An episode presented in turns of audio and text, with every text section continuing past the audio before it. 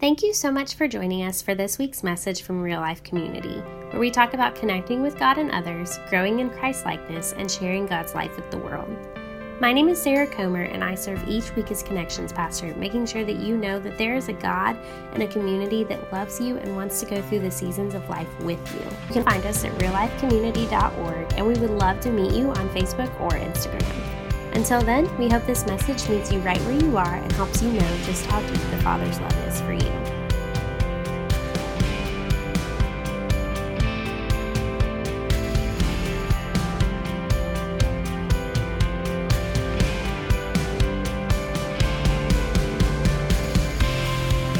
Uh, I love the praise team. Don't get me wrong. Got some beloved people in that second praise team that was up here. That first one, though. Oh my goodness. So, dude standing right here that was not intimidated to pull his shirt up eventually. I see that as a future worship leader. I mean, no boundaries, right? and then this little sister that was standing right there, she constantly checking her jewelry to make sure everything was good. She'll be a pastor someday. no doubt in my mind. Wow. Well, um, I have a question for you this morning. You ready? Okay, here we go. When was the last time that you were absolutely stopped in your tracks by a good question? Now, I'm not talking about those of you that are in school or those of you that just did the GRE or the MAT or all, well, that's different. I'm talking about a good philosophical question that just absolutely stopped you. Young people, the very young, and I assume probably some of these that took the platform first this morning are very good question askers. Um, there's a favorite little girl of mine um, that asked a great one the other day. I wasn't there, but I heard about it. And this also gives me an opportunity for you to know one of my grandchildren, or two of them. We got a slide coming up. So, one of these little girls, who shall not be named out, uh, was, at, was watching her dad and maybe her grandpa fishing in the ocean the other day. And she watched as they threw that line out, caught a fish, fish came in on the hook, they showed her the fish, and her question was this Does that fish know he's going to die?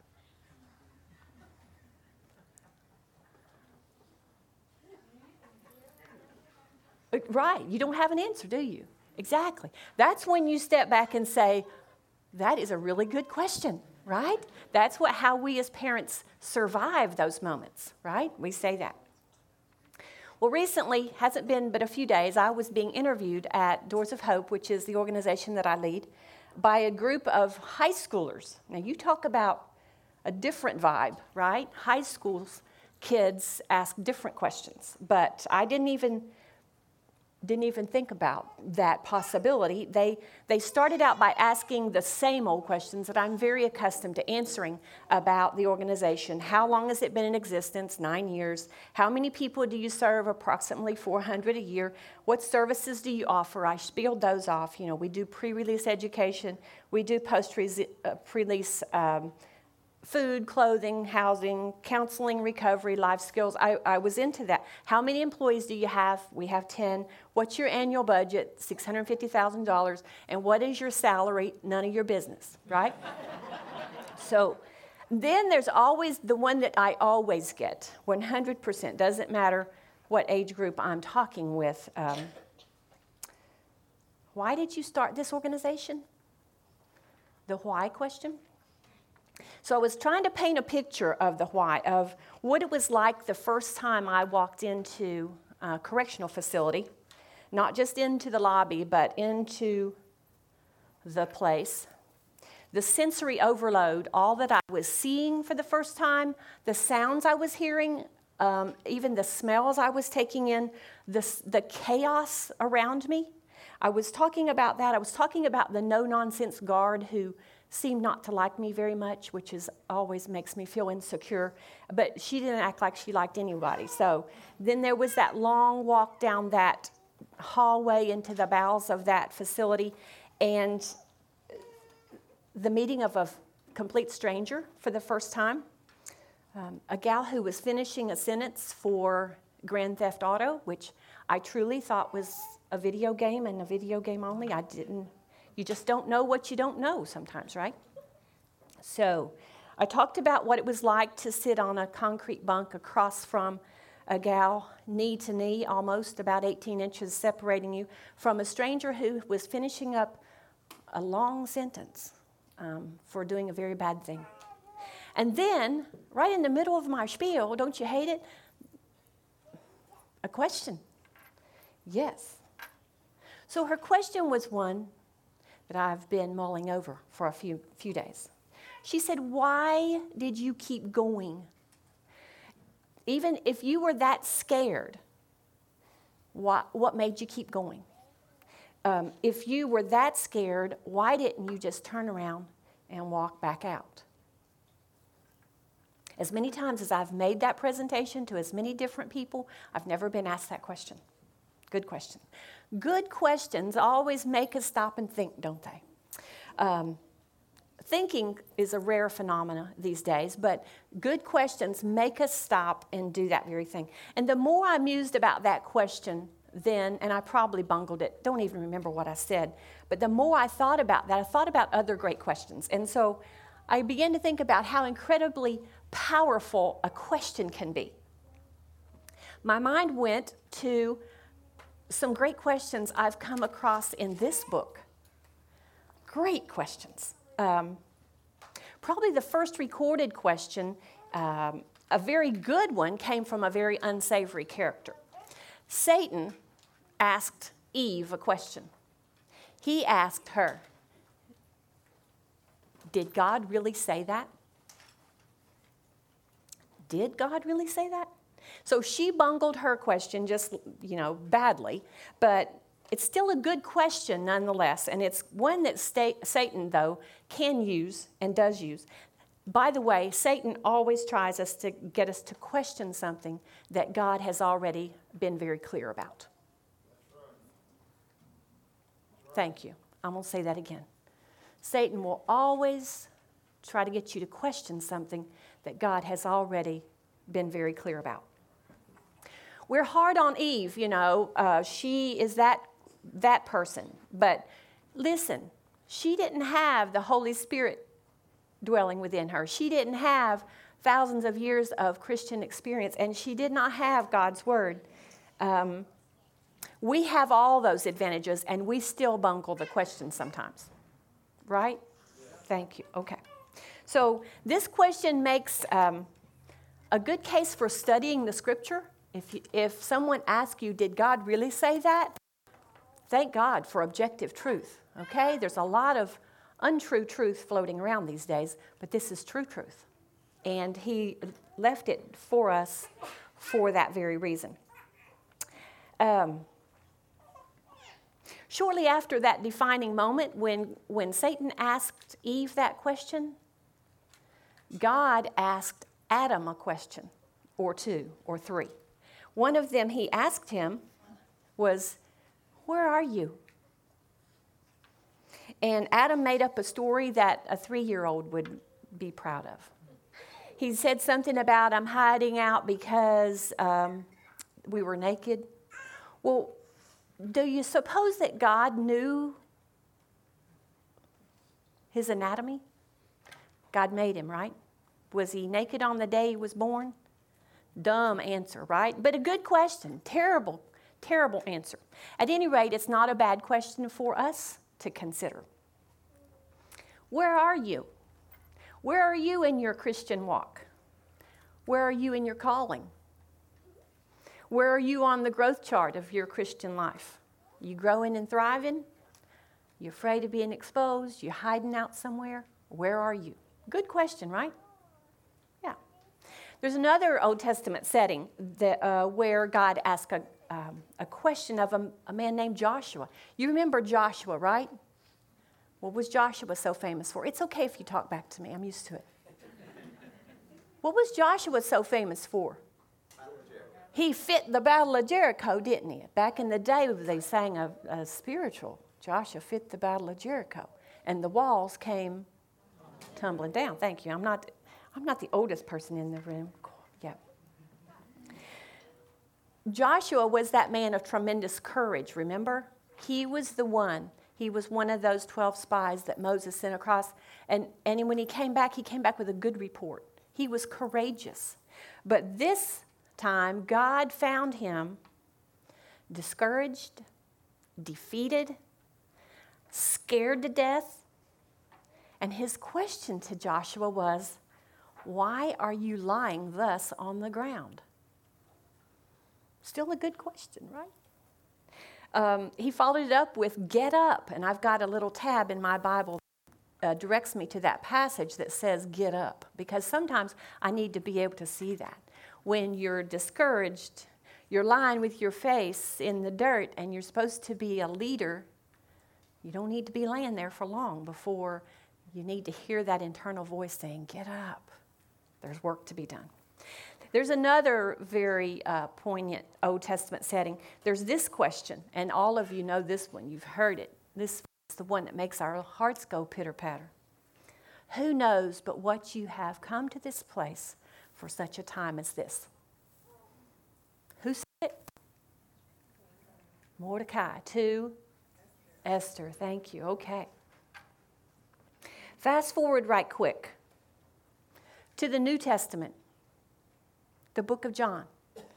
Jesus, who always knows the answer ahead of time, asked a great question to a man who was paralyzed. Great question. Do you want to be well? Very important question. I deal with people all the time who are in dire straits, but not necessarily ready to get well. You ever come across anybody like that? Because to be well changes everything. It means you're no longer the victim. You're no longer marginalized.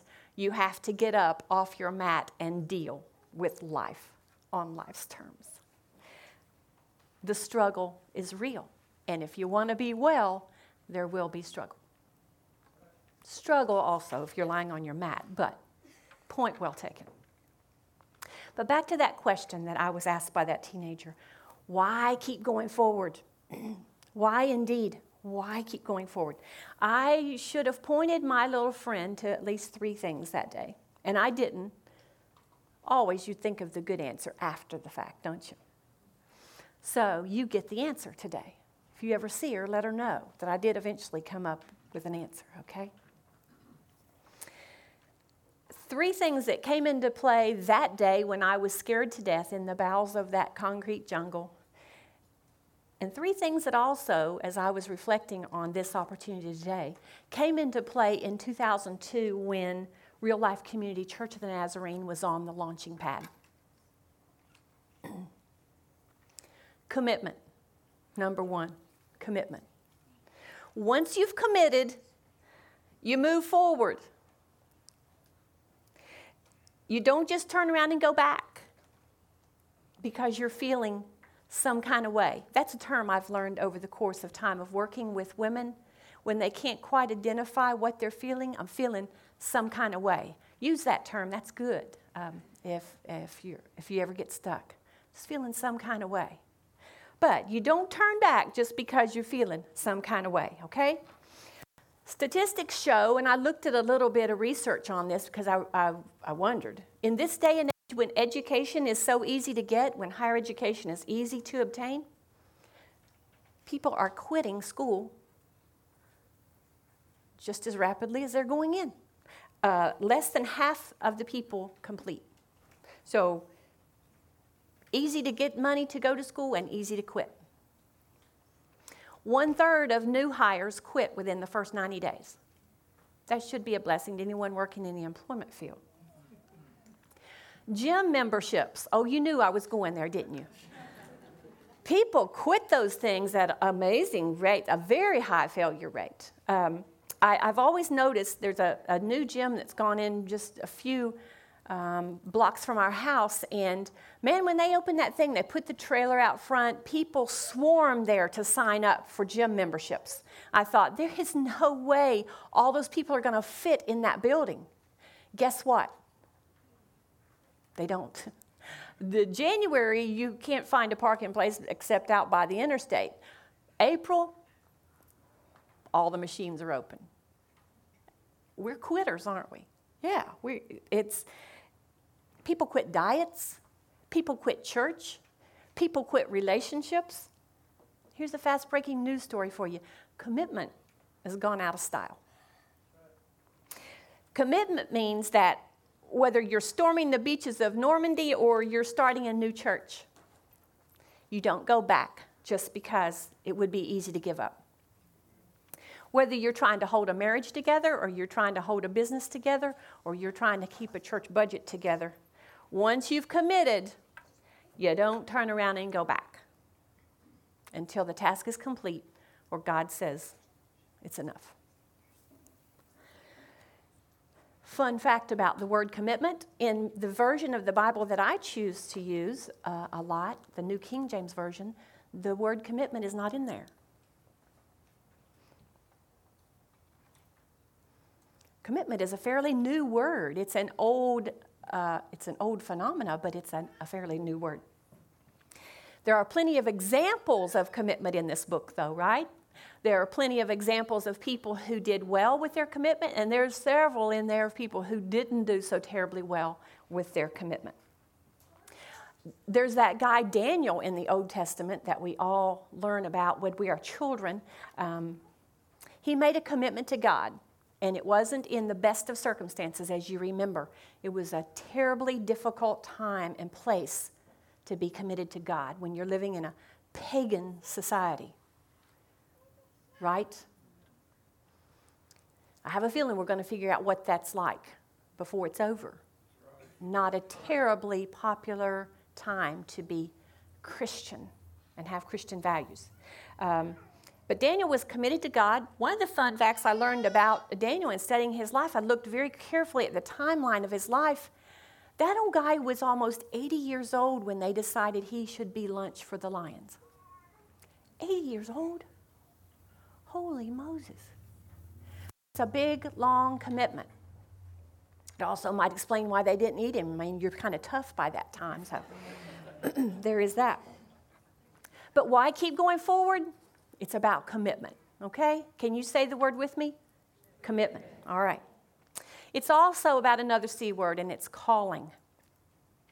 If at some point in time, like Mr. Daniel, you have acknowledged God's call in your life and you have put your yes on the table there's no turning back. When the going gets rough and it seems like it should be a little bit easier to say, mm, not so much today, or when your GPS is saying, woo, make a U turn, make a U turn, make a U turn. No going back. I can assure you that there were one or two times in the early days of this church called Real Life Community when we might or might not have heard the question Did God really say?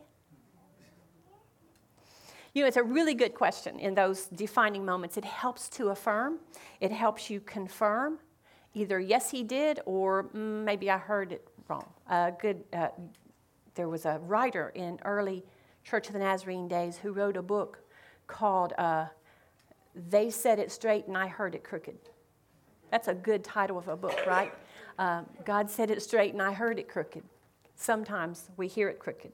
But we came to this town, this Murfreesboro town, from a very small town, but from a very well established church. Cutting edge for our community, wouldn't you say? Yeah.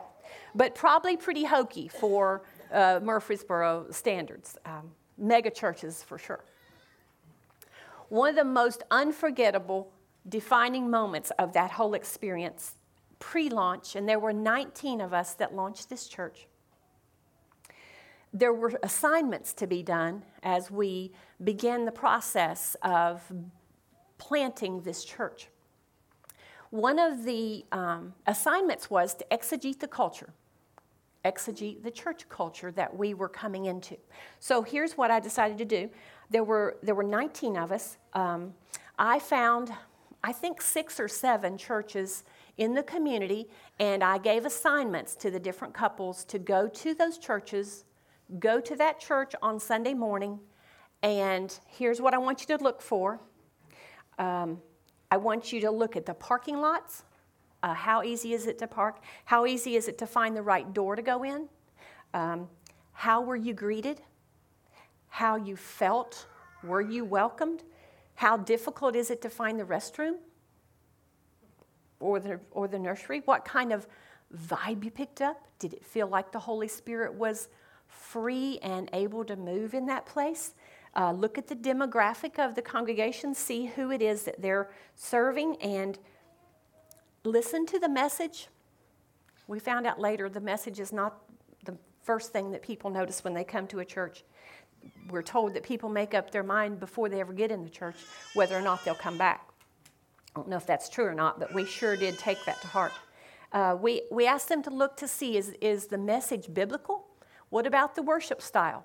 Uh, did it feel like a performance or did it feel like something that was inviting people to come into the presence of God? So, all those things. Wouldn't that be a fun assignment?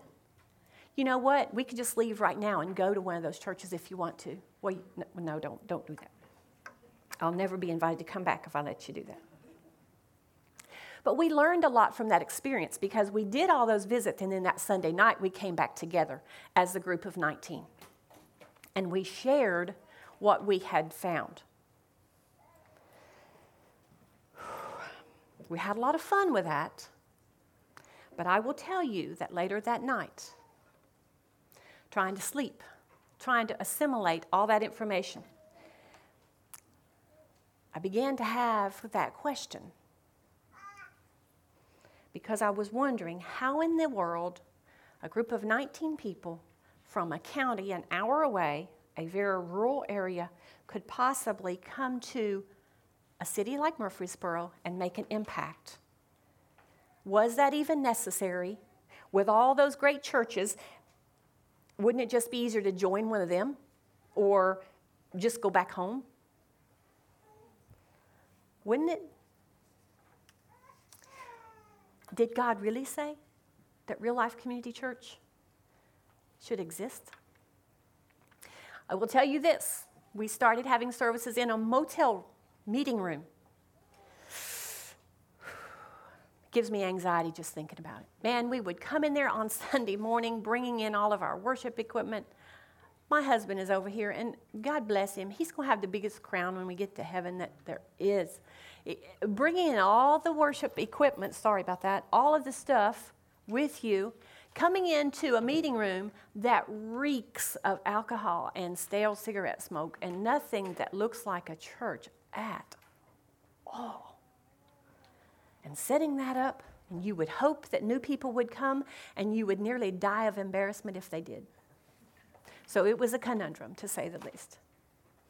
In those moments, the question would come Did God really say? When you planned for a big opening day and we finally got a space that we were renting, it was the coldest day of January, but Ron McCormick said, I want you to launch on that day. He didn't know what the weather was going to be. I didn't know. A launch it was. Coldest day on record in the state of Tennessee since we've been keeping records. And bless your heart, the heat in the building decided not to work that day.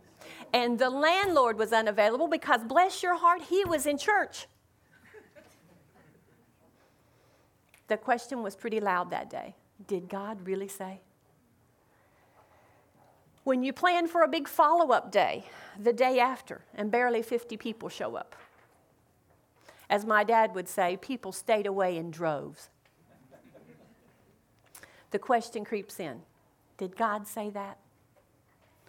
When the people do start to come, and they're not the people from VIP magazine, they're the people from the streets. They're the lovely people from the NA community who I love with all my heart. They give you the best and the biggest hugs at the door, but they don't have a shiny dime to put in the offering plate. And the bills keep coming. Question comes back around Did God really say that? Satan is not the brightest crayon in the box, but he did come up with a good question. Did God really say it? Helps you define your mission, helps you refine your commitment. It causes you to pray more. It clarifies your calling. St. Peter reminds us in his little book, first chapter of his second little book make your calling and election sure, for if you do these things, you will never stumble. Otherwise, you will stumble. And I know the danger of stringing verses together. Wouldn't be the first time I've been labeled a heretic, but I'm going to put two together. Make your calling and election sure came from Peter, and Paul said, For he who called you is faithful, and he will do it. So it's about being sure of your commitment, it's about being sure of your calling, and it's about Christ.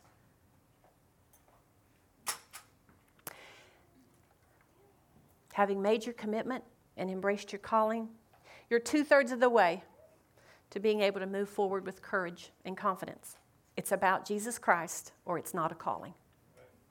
And if it's not a calling and it's not about Jesus Christ, it's probably not worth your commitment anyway. Again, I refer to Satan's poignant question Did God really say? Did God really say? If God said it, then yes, we follow him. He doesn't call us to take up our cross and get cozy with our blinky in the corner and stay there until he comes back to get us. If He calls us, we will have to get up. We will have to move forward. We ha- may have to travel. We may have to go uncomfortable places. We may have to see things we don't want to see. We may have to hear things we don't want to hear, things that are unpleasant. We may have to move forward almost every time.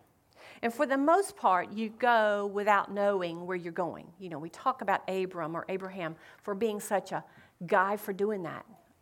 I don't know of too many people who have a call of God on their lives that didn't at some point get up and go without even knowing where you were going.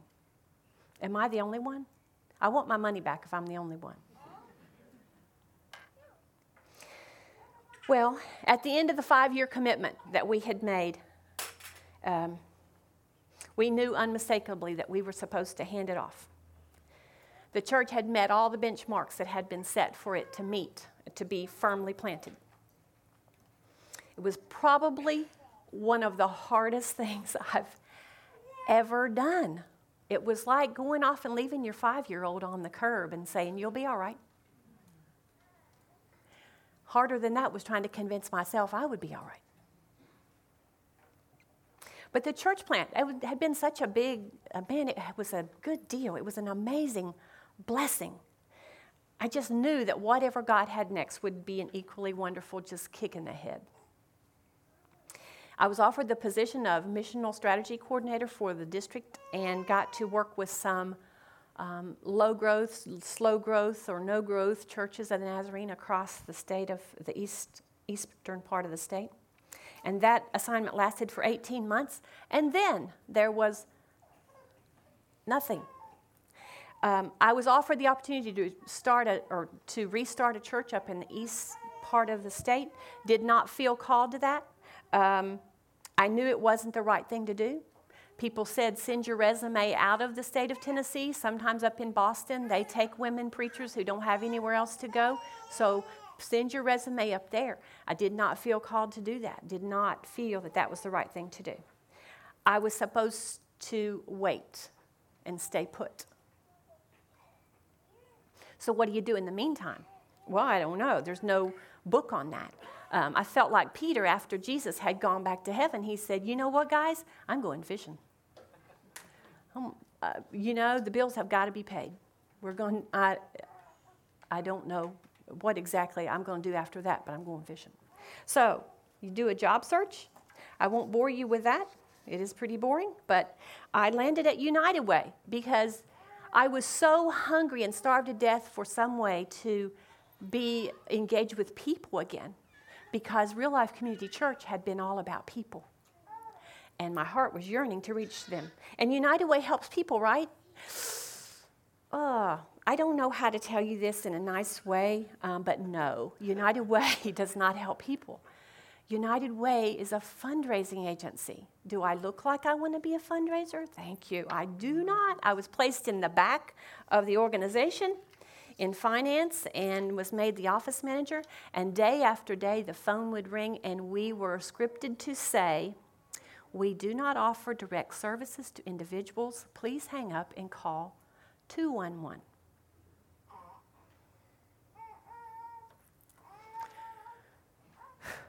I was so desperate to connect with people. I offered to help a friend of mine who was starting a nonprofit.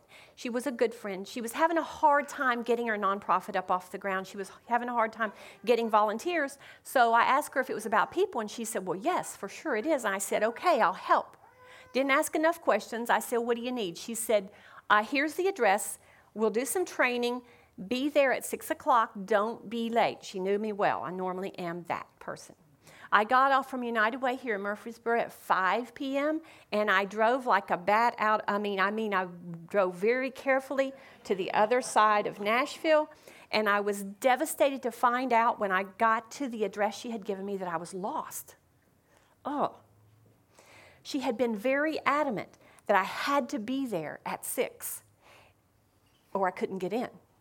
At 6 o'clock, here I sat in front of the annex building at the Tennessee Prison for Women. I was quite sure the GPS had let me down. And then I looked up through the heavy uh, chain link fence with razor wire at the top, and there stood my friend saying, No time to think. I thought, but I did say this to myself this is a weird place to have training. Jumped out of the car, went through the fence, and I will tell you, Nothing has been the same since that day. But what about my calling? Did God really say? What did He say? Did God say my calling was to pastor a church or to minister to people? Did God say my calling was to serve church folk or was my calling to serve Christ? Had I been ordained by the church or had I been ordained by God? Great questions. Commitment, calling, Christ. As Real Life Community Church uh, moves forward during this season of change, I actually hope that you may hear the question Did God really say? I hope if you're hiding somewhere, you're going to hear him say, Where are you? There's work to be done. I hope if you're tired and discouraged or you're defeated, I hope you're going to hear God ask you lovingly, Why are you lying thus on your face? Get up. I hope you may hear him say, Who knows but what? You're here for such a time as this. And everybody here looks pretty well, but if you're paralyzed with fear or shame or disgrace, or you just don't know how to move forward, I hope you hear Jesus ask very tenderly Do you want to be well? If your answer is yes, make a commitment. Stay committed. Make sure of your calling, even when it doesn't make sense for the leadership of this church, did God really say? Did He really say this church should be here? Yes. He hasn't changed His mind. Did God say He needs you to be here? I think so, yeah. So stay committed. Don't grow weary in well doing. You're going to bear fruit if you don't give up. Embrace your calling and know it's about Christ. Let me pray for you.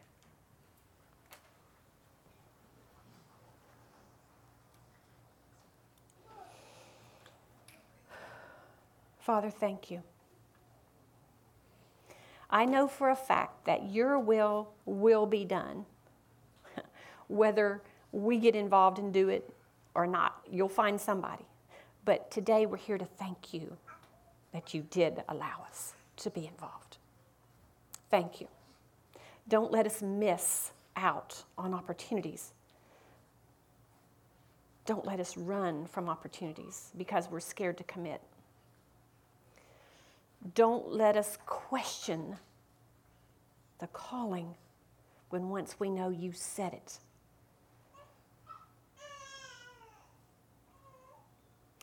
Thank you, Father. Thank you for Jesus Christ, for whom we do everything we do. To your honor, to your praise, to your glory. In Jesus' name.